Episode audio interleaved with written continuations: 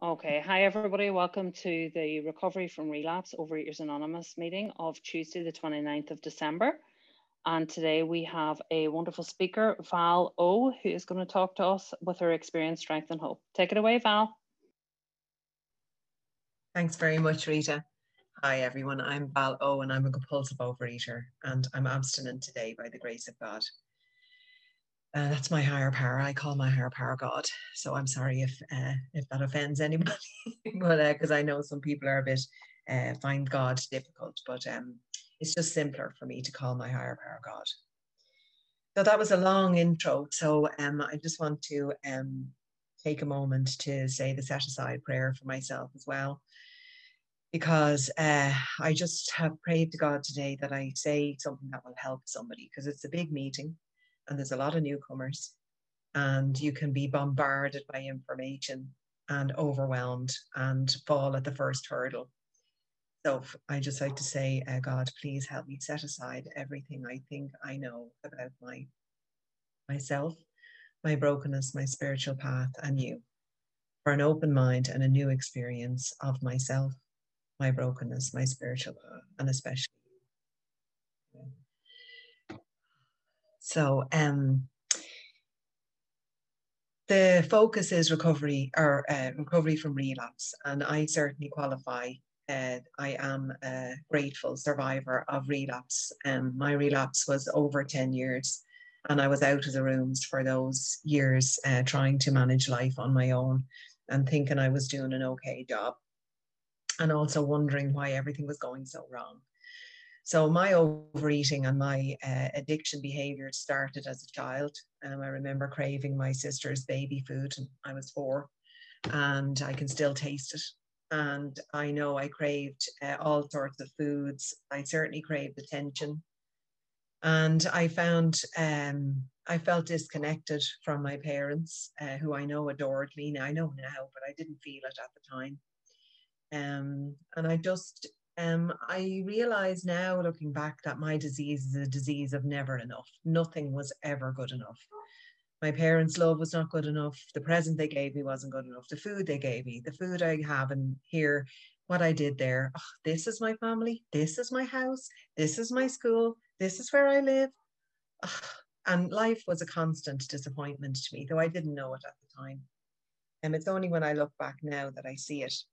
And when I was um, in 1996, I was hit by a, a, Ford Escort on the back of my leg, on the back of my thigh. And I say it's the biggest kick up the arse that God ever gave anybody because it just stopped me in my tracks. And I had to sit still for the first time and realize I was very unhappy. And in living in a family that was a crazy family, um, I was still, I was 27 and I was still living at home with an alcoholic mother and dysfunctional family. And there was lots going on, but I was just hiding in the house and eating and, um, uh, early versions of computers just got addicted to very uh, you know simple pixelated games and you know just basically at went to work at played games at went to work did a jigsaw puzzle while knitting and watching reruns of an old television program at the same time lest i think of anything. So i'm a i'm a natural self-avoider and isolator. That's my natural habitat so the COVID lo- lockdown has been actually wonderful for me because um, I'm naturally, uh, you know, find it un- find it difficult to be around other people because they don't think the way I do, and I have to adjust what I'm thinking and take other people into consideration. When I'm much better being autonomous, alone, and isolated in my disease and in my, you know, my self will. So um, I loved the friendly beginning of this meeting because it just made me a little bit more relaxed. I realized that everybody is kind of very human and friendly around here. So that was great. Um, and just when you said admit all, I, I admit all. I admit all. I admit all my defects. I admit that I am totally powerless over food, that my life is completely unmanageable without the help of a higher power and a set aside attitude. Because I'm a great manager I'm a great, I'm very competent, I'm very clever, I have lots of opinions on things. And unfortunately, they are the very stuff of my disease. I cannot uh, run my life. My life is completely and totally unmanageable if I run it my way. And I have to rely on a power greater than myself. And I realized um, in the last few months that um, when I hand over anything 100% to my higher power, it gets taken care of. I just have to trust and be willing. So um, I was in other fellowships as well early on. Um, my car accident, the car, um, the kick up the arse that God gave me, got me into Al Anon. And then I found my way into OA, realizing that I had a weight, you know, eating problem and that it was my fault. I couldn't blame my mother anymore. And uh, I started to work the program in OA around the year 2000, um, but I wasn't willing to put the food down. And um, you know, I was going, why, why would I stop eating? It's working. Why, why, why would I do that? You know, that just seemed insane to me you know i because the other program had taught me i was to love myself no matter what and i did i started to think i was great and just that as a side effect and the overeating i just have to do it because i can't survive without it so i'm just going to keep doing that and i'm happy clappy at serenity i was absolutely there. Um, and then um, in about 2010 and i gave service i you know i sponsored people god bless them. I don't know you know i don't think you know i certainly didn't recover. Um, and uh, in 2009 i met uh, a man and i thought oh my goodness i can have a relationship with a person instead of food. I had arrived i was having a relationship this is unbelievable married this guy I won't say too much about it, but um, I learned a lot and uh, realized, um, you know, that that was not for me, and that ended pretty soon. But I am very, very gratefully the possessor of two beautiful children, and um, those children kept me alive in the years of relapse. And it wasn't until March this year, after the COVID lockdown, that I realized that uh, I was going to die of this disease for the first three to four weeks of lockdown, I was delighted with myself. I could isolate, I could eat, I rang, food was delivered, I ate everything around me. I must have put on a stone, which is 14 pounds for you Americans, um, in the fir- in the first three or four weeks of lockdown. And I realized I was standing in my kitchen, pacing up and down like a, a tiger, going, what what what can i do? What can i do? What can i eat? It doesn't work anymore. And i knew um, that i was defeated. Food was my master and it didn't work anymore and i really felt like bill felt you know in the morass of quicksand um, knowing that there was absolutely nothing i could do about it and um, i was trying to think what you know what could i say about recovery from relapse what has been different what's what's different this time around, you know? And I really think that leads me on to my whoa, whoa, whoa. I've called it the whoa, whoa, whoa. So W for weakness. And that is the thing that um, to be totally defeated and know that I am totally defeated. I'm going to die of this disease and I'm not going to fit in any coffin. I was three almost 300 pounds. I couldn't bend down. I couldn't reach my feet. I couldn't get in a bath. I couldn't um, I couldn't reach parts of me. I couldn't manage to even dry myself after a shower or anything. I was too cumbersome. I had too much flesh.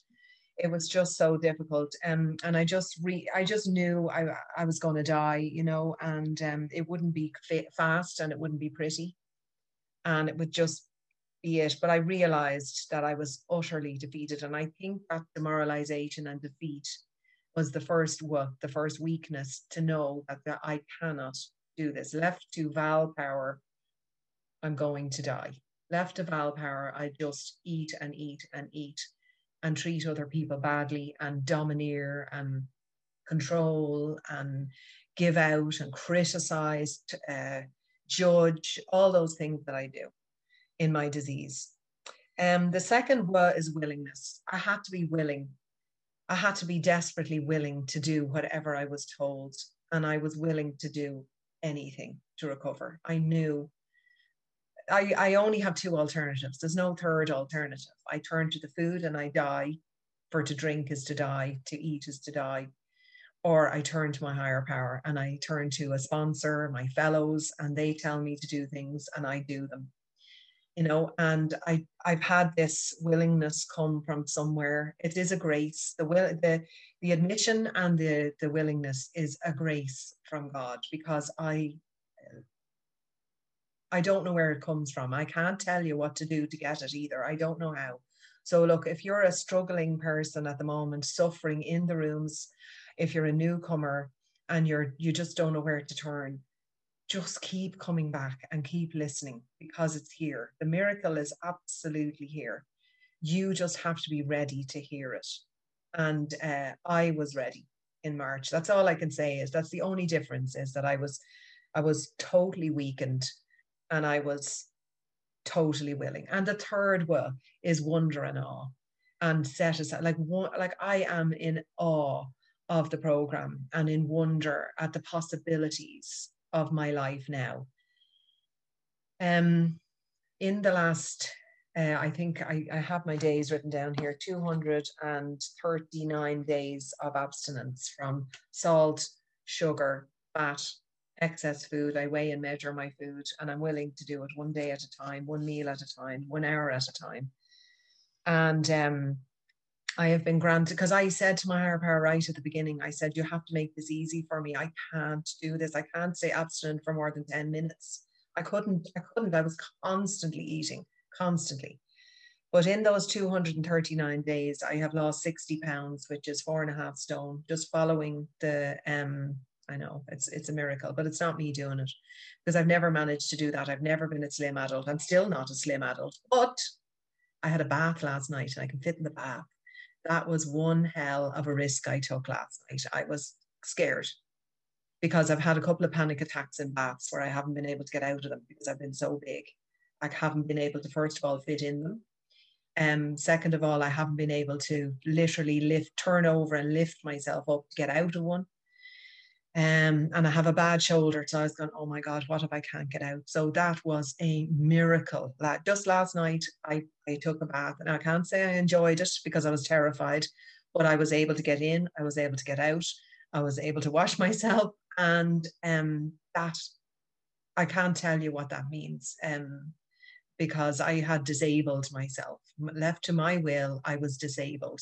I, I my mobility, I'm only 52 and I couldn't get into a bath. I couldn't get out of a bath. I couldn't walk. I couldn't bend over. I couldn't pick up my children's toys. I couldn't, you know, there were low. I couldn't walk up the stairs. Can't couldn't walk up the stairs carrying anything. So um, the big book tells us that visual proof is the weakest proof. So my weight, while it's a huge uh, gift, that's not the biggest gift. That's not the biggest gift. The biggest gift is knowing that I have a choice, that I have a choice to live in my disease, in the craziness of my head, doing the same thing over and over again and wondering why it's not worth it. Um, living in the bedevilments of life, page 52, you know, um, I love the bedevilments. Um, I'm just going to read them in the first person. They're on page 52 in the middle paragraph if you're interested in reading along or just listen. So what was what was happening in my life? I was having trouble with my personal relationships. I couldn't control my emotional nature. I was prey to misery and depression. I couldn't make a living. I had a feeling of uselessness. I was full of fear. I was unhappy. I couldn't seem to be of real help to other people. I was restless, irritable, discontent, and I was buying face first in the food. And they were what I was doing um, all the time. And the thing is, when you read these bedevilments, you go, no wonder, no wonder I'm a compulsive overeater. No wonder. Um, that's what every human in the whole world faces. Everybody faces those difficulties, those bedevilments. They're not special for us. They're just not special for us. They are what every human, flawed human being feels in the world. The difference between we addicts and normies, muggles, the non magical folk, is that they don't try and kill themselves with food just because things aren't going their way. I do. And even if I don't die immediately, I die spiritually. My life is full of futility and rubbishness and disappointment, and nothing's ever good enough. As I said, my disease is a disease of more, more, more. Nothing is ever good enough. So um, I am a really, really grateful member of OA. Um, I said, what daily practice do I do now that keeps me well? Because it is only one day at a time. What do I have to do today to get well today. And I do my prayer and meditation. I've set aside a number, a number of prayers. I do different prayers every day, actually. Um, some are written down prayers from the big book. Some are from my head. Some are just, you know, help me, God, or or, or thank you, God. You know, they're, prayers. The fear prayer is very useful. So if anybody's feeling fear or any of those things today, God, relieve me of my fear and direct my attention to what you would have me be. So what you would have me be, not what you would have me do. Who am I to be? So I I I, I use that one a lot. Um, I do outreach every day. I try to do at least three calls, and because I'm based in the Melbourne meeting, um, and I've been going to that for the last um seven months. Um, I I have people in the first thing in the morning. I ring Australia in the daytime, I can ring basically anyone in Europe or America. And then in the evenings, I usually talk to America and the West Coast of America. sounds like I'm broadcasting, but you know what I mean? I talk to one or two fellows in those places, and that's my that's my pattern. And um, I have a plan of eating, which is based on the dignity of choice plan number one. And I've just been following that. I just stick to it no matter what. And I have had some white knuckling days. You know, some days, you know, the tiger roars, but I just go, shut up. I'm not, eh, I'm not interested. That's not, a, it's not even an alternative for me. I think twice I have had food on a plate that I was going to have and said to my higher power, look, if I'm not supposed to have this, will you give me a sign? And I got a sign both times the phone rang and I just put the food into the bin and I just said, okay, I'll follow, I'll follow what you said. God saves me all the time, actually, you know. I ask his protection and care with complete abandon, and it works. I, I mean, I, I can't explain it any other way. I don't know how it works. I wish I could tell you what the the formula is, except it's just the willingness, willingness, weakness, willingness, and wonder and awe. Then to just look around you and see what's around you, see, see, see the love. I had to look around me and see the love that was already in my life instead of always looking for the next thing, the next meal, the next present, the next day, next year will be better. Is what's here is now. And my family are my family now. My, I'm I'm me, imperfect that I am. And I just try to look for the, the love that's in my life already because I am I am one of those lucky people that, you know, uh, my circumstances. Actually, I probably should say that though that when you know when I, I said I was standing in the kitchen rocking, thinking well, I can't eat, and you know my bottom. I call that my rock bottom. That was my moment of rock bottom. But my situation in life, I had the job I wanted, I had the house I wanted, I had the family I wanted, I had, you know, I had a lot going for me, and I was still eating my face off because I would eat over anything because I just can't handle my. I don't have a food problem. I have a life problem my problem is with my life. And when my life uh, gets unmanageable, which it is all the time because I can't manage it on my own, um, I just turn, I used to turn to food and now I turn to God. And really, there's only two doors, door A or door B. There's no other choices for me. And thank God, by the grace of God, I have chosen for 239 days to choose God each time. And um, I'm I am struck all the time by the wonder and awe of it. I can't believe that's not 20 minutes yet. Did somebody say time and I didn't notice?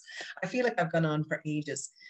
Um, and I don't want to go on for too long. Um, just to say that this is a fatal disease. It does kill you. And if it doesn't kill you physically, it kills you spiritually. The medicine we take is the 12 steps. Didn't mention them. I suppose I should mention them.